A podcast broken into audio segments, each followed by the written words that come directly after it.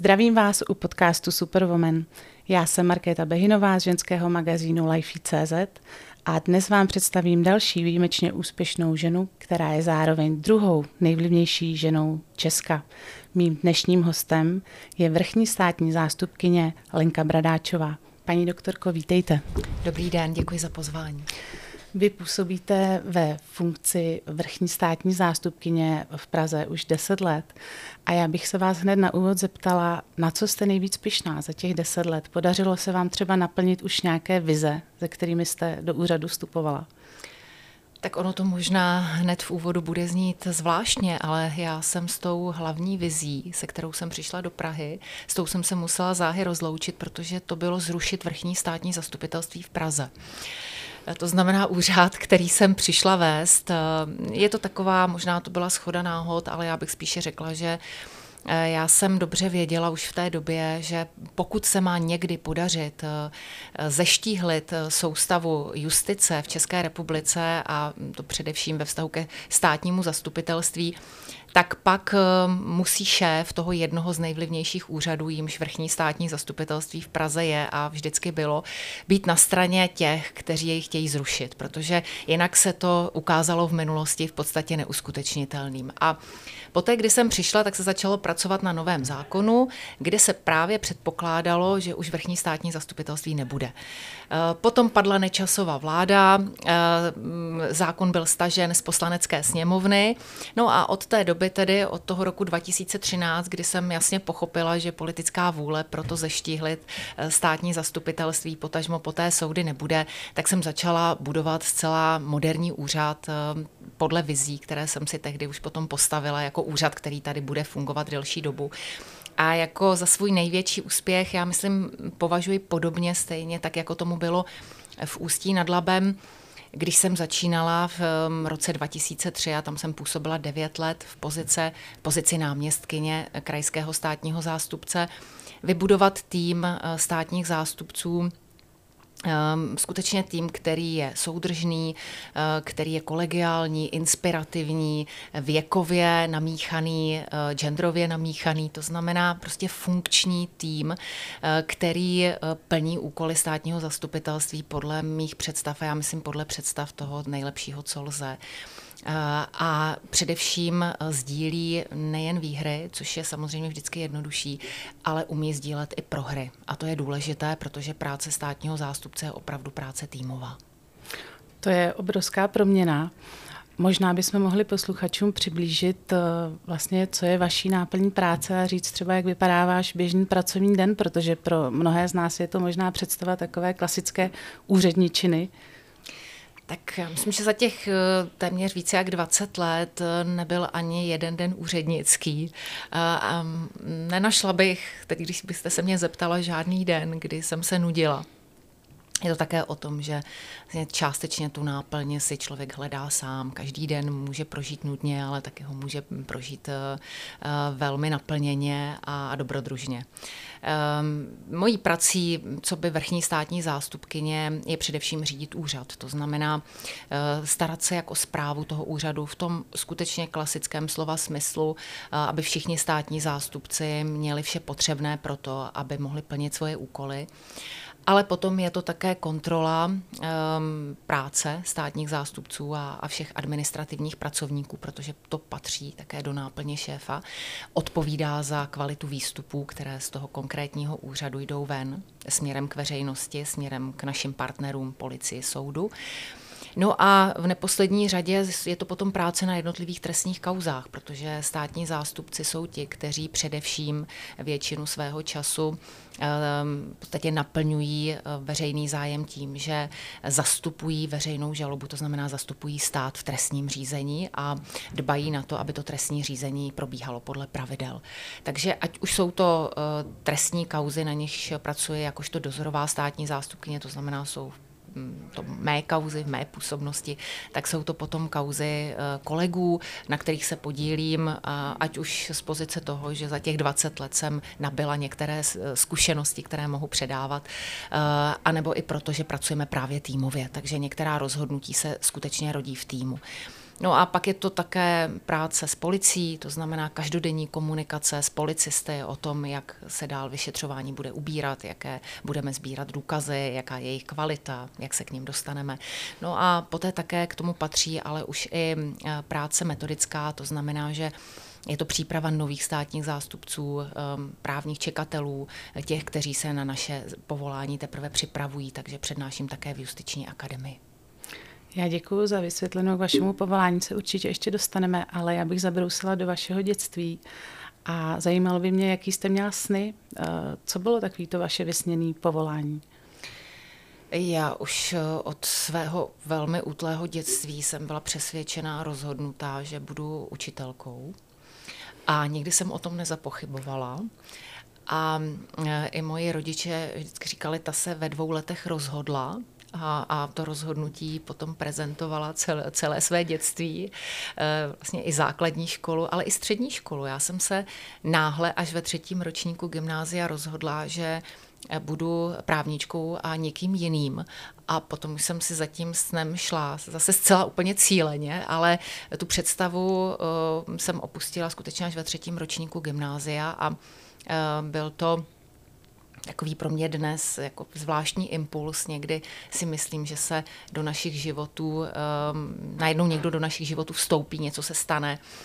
A eh, vlastně ta cesta, kterou jsme vnímali jako, jako nějakou určenou, možná i vysněnou, předurčenou, uh, tak je najednou jiná a e, vidíme, že po, po letech si pak můžeme zhodnotit, jestli je to správně nebo ne. A já to z toho rozhodnutí už jsem potom nikdy nelitovala a myslím si, že ten obrat e, byl správný. A možná to trošku zlehčím i tím, co říkala moje babička. E, ta říkala, když budeš právničkou, můžeš být i učitelkou. Když budeš učitelkou, nemůžeš být právničkou. Takže to je taková ta moudrá rada. tak jsem se nakonec stala právničkou. Vy jste v dětství nosila eh, na noze železnou bandáž. A já bych se vás ráda zeptala, jak na to vzpomínáte, jestli se vás třeba eh, ve škole, eh, jestli se vám spolužáci posmívali jako Forestu Gumpovi, jak na to období vzpomínáte? Tak ta bandáž je velmi podobná tomu filmu. Vizuálně to bylo velmi podobné. A já jsem tu bandáž nosila díky vrozené vadě vlastně od um, toho úplně útlého věku, kdy jsem začala chodit. Takže jsem si moc nepamatuji, že bych chodila někdy bez té bandáže mm-hmm. až do um, počátku základní školy, uh, kdy ještě um, nakonec po té bandáži, kterou jsem nosila, stejně přišla operace kyčle, takže jsem přišla do základní školy s berlemi a prvních několik týdnů jsem ještě chodila o berlích. Ale dnes si pamatuji, že, a to mi potvrzuje maminka opakovaně, říkala, no, když jsem se šla po týdnu zeptat paní učitelky, jak to jako zvládáš s těmi berlemi, tak ona říkala, okamžitě z toho udělala výhodu. Děti stojí frontu na to, aby si mohli půjčovat berle. Takže ehm, já jsem to nikdy nevnímala jako něco, co by mě muselo diskvalifikovat, eh, co by bylo problematické ale také si myslím, že to bylo i proto, že mm, jsem, jako mě nikdo nikdy nelitoval. Já myslím, že ehm, to nešťastné je, když je někdo, kdo překonává nějaký handicap, tak se k němu nechováme normálně a nadmíru ho litujeme. Něco jiného, otázka pomoci, mm, solidarity, vysvětlování toho, ale ta eh, lítost eh, mnohdy ehm, to ještě stěžuje. Takže s tím já jsem se nikdy nepotkala ani doma, eh, ani ve škole a musím říct, že um, už i v dětství, které jsem většinu trávila v malé výzce u babičky a u dědy, tak eh, si nepamatuji, že by tam, jako jsem se pohybovala v nějakém kolektivu dětí, který by to nějak odsuzoval nebo, nebo se tomu nějak divil. Já se ptám i z důvodu, že můj syn měl také problém s kyčlí. Po operaci byl v takzvaných sádrových kalhotkách šest týdnů uvězněn na lůžku a já mám pocit, že hůř jsem to zvládala já než on, tudíž vlastně eh, mě zajímalo, jestli ty vzpomínky jsou spíš ty bolestné, anebo jestli vás to naopak posílilo. Um, no, já myslím, že to B je správně, ta druhá varianta, že uh, v okamžiku, kdy to dítě se s tím nějak vyrovná a já myslím, že uh, děti, a, a mám to z toho, z té své zkušenosti, to dovozuji, že v případě, že to dítě chápe, co se děje, ehm, když překonává překážky, že to má smysl a nějaký význam, ehm, takže se s tím vyrovná a že ho to může v budoucnu posílit. E, něco jiného je, a, a to vidíme ve své práci, když řešíme násilí v rodinách a, a věci, které do rodin podle mého názoru vůbec nepatří a je to nevysvětlitelné pro ty děti. Ale překonat překážku, kterou, mm, která před vámi je a, a týká se zdraví a mm, je vám to vysvětleno, takže to je nutnost pro to, aby to později bylo správně a dobře. A tak se také stalo to si myslím, že tady nemají být děti podceňovány, že to chápou velmi dobře a, a že se s tím umí vyrovnat. Takže já to spíš beru jako něco, eh, co mi umožnilo později přemýšlet eh, o různých věcech a o různých handicapech eh, v řadě kontextů a beru to spíš jako posílení než, než újmu. Vy pocházíte z Rovnice nad Labem, vracíte se tam často. Já vím, že ráda chodíte na horu Říp, ale jaký další třeba srdeční místa tam máte? Já jsem nikdy z Roudnice neodešla. Já mm, i teď, když ten desátý rok jsem v pozici vrchní státní zástupkyně v Praze, tak jsem nikdy nepřemýšlela o tom, že bych se natrvalo usadila v Praze a že bych přesídlila do Prahy. Jezdím každý den z Roudnice nad Labem a um, přesně ten kraj pod Řípem uh, je něco, co je prostě srdeční záležitostí a uh, ten pohled se vám nikdy neomrzí. Já když jsem jako dítě se vracela s rodiči z ciziny, tak eh, obvykle někdo z rodičů říkal, tak jsme doma a to bylo v okamžiku, kdy se objevil eh, říp před námi a já si to tak nějak z dětství pamatuju, takže každý den, když jedu eh, kolem řípu do Roudnice nad Labem, tak si řeknu, tak, tak jako jsem doma. A mm, musím říci, že i po těch letech mm, stále považuji také základ uh, a pozitivum, že se z Prahy vracím do malého města, protože i ta cesta a i to, že nejsem uh, v té velké Praze, kde bych pracovala vlastně celý den, tak mi umožňuje mm, si od, eh, já nechci říct od práce odpočinout, protože od naší práce si úplně odpočinout nejde, na tom přemýšlíte pořád nad těmi věcmi. Ale eh, to maloměsto, malé město, ehm, vesnice umožňuje být hned v přírodě a dělat různé jiné aktivity, které ta Praha mnohdy i znesnadňuje. Vy jste eh, vystudovala gymnázium v Roudnici, potom práva na Karlově univerzitě, následovalo postgraduální doktorské studium a pak jste vlastně hned po škole začala působit v státním zastupitelství v Litoměřicích. Ano. Jaký byl ten rozjezd kariéry? To muselo být přece docela náročné takhle brzo po škole. Tak eh, já jsem uvažovala už na mm, v těch posledních ročnících vysoké školy o tom, ehm, jestli se budu ubírat cestou soukromého práva, a čím víc jsem studovala předmětu soukromého práva, tak mi bylo jasné, že jsem spíše um, právník pro právo veřejné. To někdy tak zjistíte. Uh, a Poté, když to, to bylo rozhodnuto ve čtvrtém ročníku, jsem se rozhodla, že se budu orientovat na právo veřejné a rozhodovala jsem se, zda to bude právo správní, ústavní nebo trestní. Nakonec vítězilo to právo trestní. A potom to rozhodnutí bylo v celku jasné s tím, že chci stát na straně státu, že chci být státním zástupcem protože to tak nějak mé nátuře ehm, v tom trojuhelníku soudce, eh, obhájce, eh, státní zástupce nebo prokurátor, aby pro naše posluchače to je vlastně jedno, veřejní žalobci se buď označují jako státní zástupci nebo prokurátoři, tak eh, je mi to asi z těch tří procesních rolí v tom trestním procesu nejbližší. Takže jsem, se, jsem zkusila výběrové řízení na sever Čech a začala jsem v Litoměřicích. No, ty první tři měsíce, to přiznávám, i po těch 20 letech, byly vlastně v tom rozhodování nejtěžší, protože ten střed mých ideálů s realitou byl skutečně jako hrozný. Eh, byl to náraz, kdy já jsem si po těch třech měsících eh, jsem si opakovaně říkala, jestli já vůbec budu jako člověk pro státní sféru, jestli vůbec jako jsem člověk, který má pracovat pro stát, protože eh, byrokracie a různé formální a hmm. formalistické procesy, které na mě čekaly, byly úplně něco jiného, než já jsem si představovala. Eh, ale zase přišel moment, který eh, byl takový zlomový A já jsem se dostala na stáž, v té čekatelské praxi je jedním eh, ze stáží, jednou ze stáží je stáž na policii České republiky. A začala jsem s kriminalisty pracovat na jednotlivých věcech. A vlastně tam mi došlo, že to, eh, proč tu práci chci dělat, se rodí tam. Je to ten příběh, který se hledá. Když jste zvídaví nebo zvědaví, tak vás nesmírně naplňuje hledat, oč tu běží. A trestním řízení tomu říkáme nalézání té materiální pravdy.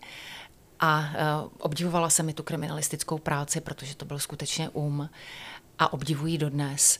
A vlastně jsem si řekla, přece ta byrokracie a ty formalismy mě nemůžou odradit od toho, abych nedělala tuhle práci, o které si myslím, že, že je to pravé a, a že mě bude naplňovat a hlavně, že dává životu smysl. A tak jsem se rozhodla s tím začít bojovat a přetvářet státní zastupitelství eh, k částečně obrazu svému, ale k obrazu eh, moderní emancipované instituce, která by nebyla natolik byrokratická a svázaná eh, instituce, která by mohla obstát i v tom 21. století. Vy se svým týmem pracujete na těch nejzávažnějších trestních činech v zemi. Příkladem eh, kauza Davida Ráta, Čapí hnízdo, OKD. Mě by zajímalo, jestli vy se snažíte vžít do toho obžalovaného, pochopit ty jeho důvody, ty jeho pocity, anebo naopak tohle, ty emoce držíte hodně zkrátka? Tak myslím, že to není uh, o emocích, um, protože emoce um, mnohdy um, jak si vás mohou navést i na špatnou cestu, ale Určitě se snažíme pochopit motivy. To je jedním úplně z těch našich primárních cílů, dozvědět se proč. Protože ta otázka, že ty, ty klasické kriminalistické otázky jsou kdy, kde, jak, kdo, eh, ale tou stěžení další je proč. Proč se tak stalo, co bylo motivem, co bylo pohnutkou a to u všech typů trestných činů. Takže to nás zajímá a vlastně dovozujeme um, nakonec uh, tu odpověď na otázku proč ze všech těch důkazů, které se snažíme obstarat. A Mnohdy, eh, a teď eh, nechci úplně to vztahovat k těm několika trestným činům, o nich jste mluvila, které se dotýkají závažné hospodářské a korupční kriminality, ale i v násilných trestných činech, u majetkových trestných činů jsou ty motivy skutečně velmi uh, rozličné.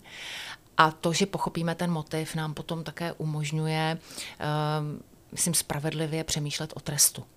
Eh, protože právě i ta motivace se velmi významně odráží eh, poté v trestu, který navrhujeme soudu, aby jej uložil. Vaše práce musí být velice psychicky náročná. Jak se vám potom daří toho večer, večer zbavit a máte třeba strach, strach z pomsty? No není to určitě práce, to, mm, s tím jsem do toho ani tehdy nešla a mm, jenom si to potvrzuji. Není to práce, kterou můžete po 8,5 hodinách opustit eh, a druhý den zase přijít a nemyslet ten zbytek dne na to, co jste ten den dělala nebo co vás obklopovalo a co vás čeká především. Eh, a Máme stejné pocity s řadou kolegů, s nimi jsem se na té kariérní, v kariérní dráze potkala. To, co myslím pomáhá všem, je sport a fyzická aktivita, fyzická práce. Takže já velmi ráda pracuji na zahradě, to malé město mi tu možnost dává, pořád něco stříhám, řežu. A kolegové to mají podobní, eh, podobné, um, taky se zabývají takovými různými aktivitami, kde je vidět výsledek. A eh, já jsem dlouho přemýšlela o tom, kdysi proč, proč vlastně nás tohle baví.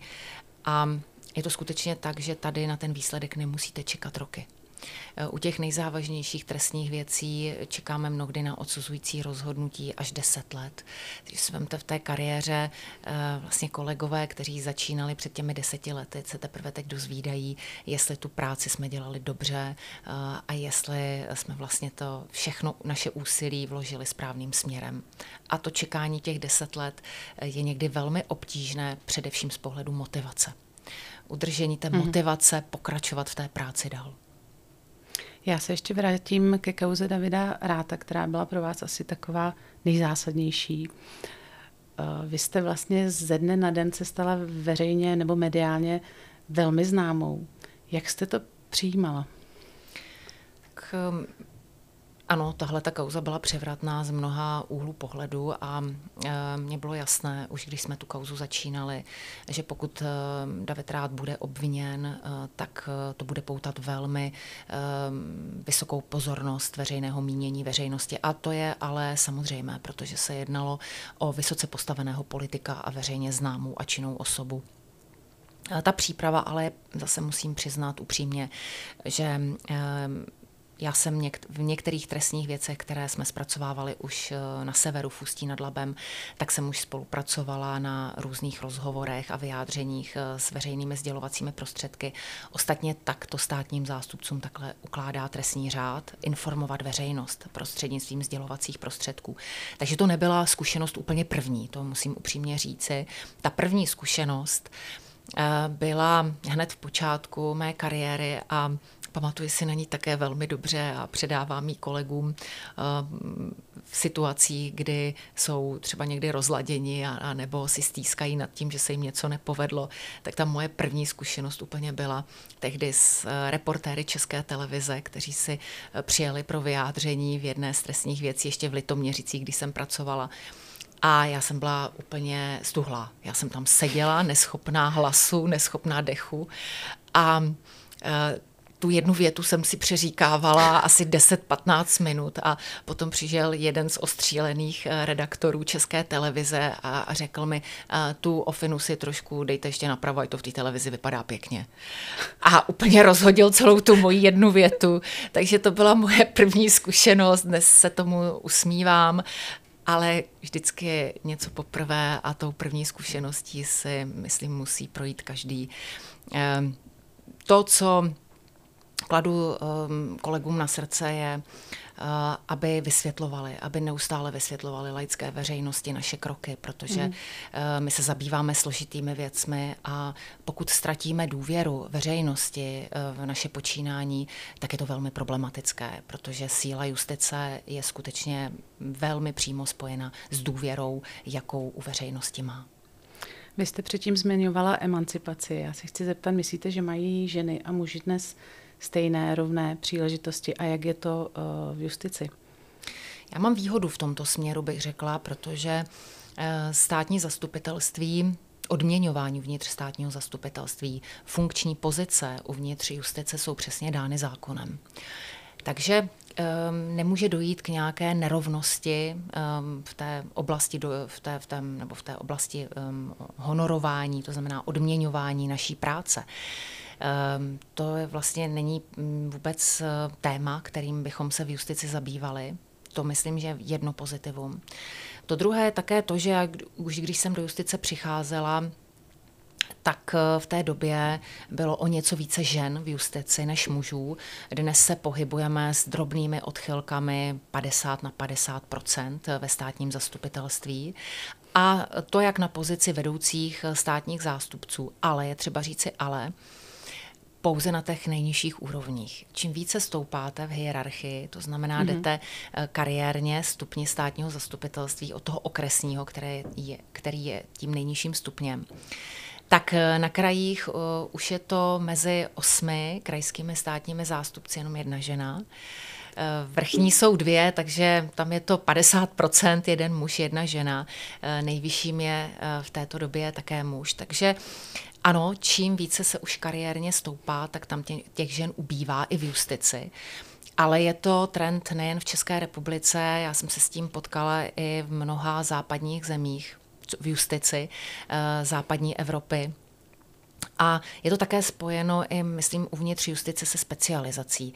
E, ne všechny ženy chtějí působit na těch vyšších stupních, kde se specializují státní zástupci, především na ty typově nejzávažnější trestné činy, přesně korupce, finanční hmm. kriminality, hmm. hospodářské kriminality anebo na ty nejzávažnější násilné trestné činy nebo sexuální povahy. Takže i s tím si myslím, že to je spojené, ale pro mě je nejdůležitější nastavení fair eh, podmínek a fair pravidel, tak já vnímám spravedlnost. Eh, to, zda si žena rozhodne poté, zda využije té příležitosti možné, zda se bude ucházet o nějakou vedoucí funkci, ať už kdekoliv, v soukromém nebo ve veřejném sektoru, tak prvním předpokladem je, aby startovala ze stejné pozice. To znamená fair podmínky pro získání všech těch postů. Jestli jsem vás správně pochopila, tak i to odměňování v justici je podle asi jakýchsi norem. Ano, podle zákona. Uh, Jedno, jestli přijde, žena nebo muž. Což mi přijde sympatické. Nemyslíte si, že by stálo za to tyhle normy zavést napříč celým pracovním trhem? Tak v soukromém sektoru by to asi bylo obtížné, ne nemožné. Zase je skutečně potřeba přiznat, že v okamžiku, kdy takhle nastavíte odměňování zákonem, a v justici se předpokládá, že by měli do justice vstupovat jenom ti nejlepší z nejlepších. To znamená, že eh, by eh, to odměňování je také jednou z pojistech jejich nestraného, nezávislého rozhodování. Ať u soudců, tak u státních zástupců to tak platí. Tak potom ale eh, neexistují žádné odměny, to znamená ani snižování, ani zvyšování platů. Tento motivační faktor vlastně v justici není a já si myslím, že to je tak správně. A plat si v podstatě podle zákona, jak muž, tak žena umí spočítat eh, s určitými odchylkami na několik let dopředu. Eh, potom také ale eh, nemůžete postihnout snížením platu někoho, kdo z různých mnoha důvodů eh, nevykonává tu práci podle předpokladů. Pak jsou tady jiné pojistky, jako je kárné řízení, kdy pak kárný mm-hmm. senát toto učinit může, ale skutečně jako to odměňování takto zákonem pevně stanovené je spjato především s tím, že je pojistkou pro nezávislé fungování justice. Mm-hmm. Vy jste zmiňovala spravedlnost. Mě by zajímalo, jak bojujete v běžném životě, ale i v tom pracovním s nespravedlností. Já třeba tenhle pocit uh, nezvládám. Uh, je zvláštně, já teď eh, si mm, vlastně pokládám otázku vždy, když začínám semestr na vysoké škole, na právnické fakultě, tak pokládám studentům otázku, ať mi definují spravedlnost. A obvykle je zpočátku ticho. Pokud tu otázku mm, otočím, eh, pozměním ji částečně a zeptám se, popište mi nespravedlnost, tak mám hned spoustu odpovědí. Lidé obecně, a nemusí to, to být zajímavý. jenom právníci, umí velmi dobře, a myslím i pocitově, že to nějak máme zakódováno eh, jako lidé, vnímat nespravedlnost. Ať ta, která se děje mně, tak tu, kterou vnímám eh, ve svém okolí. A tu umí i definovat, tu umí pojmenovat opačném směru, to znamená pojmenujte spravedlnost, to už je obtížnější. A e, já tu spravedlnost, jak už jsem řekla, vnímám jako férovost. E, a to i v procesu. Jestliže kdokoliv stojí před soudem, včetně státu, protože ani stát není nad právem, to je jeden ze znaků právního státu, Eh, tak musí mít všichni eh, stejné povinnosti a stejná práva, pokud se jedná o stejné věci. To znamená stejný přístup k justici ve stejných věcech. A to, je to, to jsou ta fair pravidla.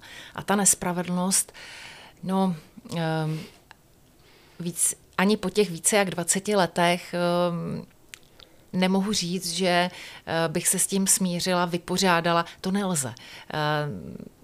Je to možná spod právě jako nějakým tím už vlivem řady zkušeností. Umím tu spravedlnost v um, tom trestním řízení sjednat rychleji, než když jsem začínala, protože tam ty emoce hrály uh, určitě um, jako významnější roli. Uh, a to možná trošku odlehčím, kdy si můj šéf tehdejší v Ústí říkal, ona se nerozčiluje, ona je jenom takto temperamentní. to bylo vždy jako na moji obhajobu, když jsem začala nějak s vyšší mírou emoce mluvit o tom, že je něco nespravedlivého. Takže říkal, to je otázka temperamentu. A ano, nespravedlnost um, jsem vždycky vnímala um, velmi, jako velmi úkorně a, a je to stále. Ale jak říkám, nespravedlnost umíme velmi dobře pojmenovávat. Vy patříte podle magazínu Forbes uh, mezi druhou nejvlivnější uh, ženu Česká, nebo jste druhá nejvlivnější žena Česká. A já bych si chtěla zeptat, co byste poradila ženám, kteří třeba touží po kariéře, touží po úspěchu. Jaký je podle vás ten klíč? No určitě odvaha. Um, odvaha, zvídavost. Um, to já nevěřím na osud, který jako nás potká, pokud děláme cokoliv. Věřím na ten, který nás potká, když neuděláme nic. Eh, takže je to taková ta mm, cesta, kdy rozhoduje o sobě především sám a nesu také za své činy odpovědnost, to je potřeba říci, a nesmím se toho bát. Nesmím se bát udělat chybu a nesmím se bát za ní nést odpovědnost. A věřím, že když se jako překoná tato obava, eh, mluví se o těch skleněných stropech pro ženy, které vlastně jakoby eh, jim, i, i, já bych řekla, i v nich samých, že je taková ta um, překážka, um, že ten skleněný strop jako nejde překonat. Uh, já si myslím, že to je skutečně um, otázka i nastavení samozřejmě osobních vlastností a toho chtít. A věřím v to, že když ta žena skutečně něco chce, tak eh, může dosáhnout téměř všeho. Pro vás je typický účes na krátko. Mě by zajímalo, jestli jste někdy měla dlouhé vlasy. Nikdy. Nikdy. A uh, pamatuju si i zpátky do, do dětství a střední školy. Já jsem vždycky měla takovou, takovou byly, byly období, kdy jsem měla uh, předsevzetí, že to vydržím. A myslím, že jsem nejdelší vlasy měla v době covidu, kdy se zavřela kadeřnictví a uh, já jsem tady striktně dodržovala, takže to asi byly nejdelší vlasy, které já jsem kdy ve svém životě měla. Covidové ale, vlasy. Ano, uh, ale jinak ne. A co se týká nějakých beauty rituálů, patříte mezi ženy, které tráví hodinu před zrcadlem? Ehm, to nepatřím, ehm, protože na to nemám čas, ale byla by to i výmluva, že není čas. Ale není to zase tak, že bych teď tady řekla, že to vůbec není potřeba. Samozřejmě se svěkem se každá žena dívá do zrcadla a musí se smířit sama se sebou. A myslím, že to je takové to smíření se svěkem. A a to je velmi důležité. To si myslím také, že je velmi důležité, proto zůstat sám sebou a zůstat dámou, smířit se s tím, že prostě všichni stárnou a, a to je spravedlivé. Tohle je zase spravedlivé. A um, myslím si, že i to, um, jestli dlouhé nebo krátké vlasy, že prostě je to o tom, co té ženě sedne, v, čem se eh, cítí dobře uh, a um, je jedno, jestli jsou ty vlasy krátké nebo dlouhé. Myslím, že v tom kariérním posunu uh, to nehraje důležitou roli. Já vím, že milujete poezii. Uvažovala jste třeba o tom, že byste i psala? Lákalo by vás psaní? Eh, tak to jsou takové ty počiny středoškolských studentů, když o tom přemýšlejí, ale eh, já vlastně po poezii si uvědomuji, že eh, to je velká záliba už od dětství moje. A nevím, možná je to také spojeno s mojí prací i s časem, ale já jsem po těch letech dospěla k jednomu velkému zjištění, že když přečtete román, tak je na mnoha, mnoha stu stranách a když přečtete báseň, tak je na straně jedné, ale když to čtete pozorně, tak se tam dočtete stejného závěru a e, v té básni je mnohdy úplně všechno, stejně tak jako v tom románu, když ji umíte číst. Takže si myslím, že to je velká síla poezie. A co se týká televize a filmů, díváte se večer na kriminálky nebo naopak šáhnete po červené knihovně? Ehm, dívám se eh, na některé kriminální seriály. Eh, na Radu Vacátka se dívám vždycky, byť to znám téměř, ty dialogy téměř na spaměť, protože ano, to je klasika a především eh, je tam velká jako lidská moudrost v tom seriálu. A Dívám se teď i na mm, první oddělení a dívala jsem se na všechny díly, protože zase ty trestní kauzy, které eh, tam před diváky eh, se snaží režie nebo zprostředkovat eh, scénář a režie, tak je znám. Znám je z reálu, protože jsem na mnohých z nich pracovala už na vrchním státním zastupitelství v Praze v té odvolací instanci, nebo je znám od kolegů a vím, jak byly některé složité a známe také od policistů. Takže to je o to víc, je to pro mě vlastně taková, jako takové srovnání s tím, jak moc tedy ta, ten seriál je reálný a, a musím říct, že je, že je hodně reálný.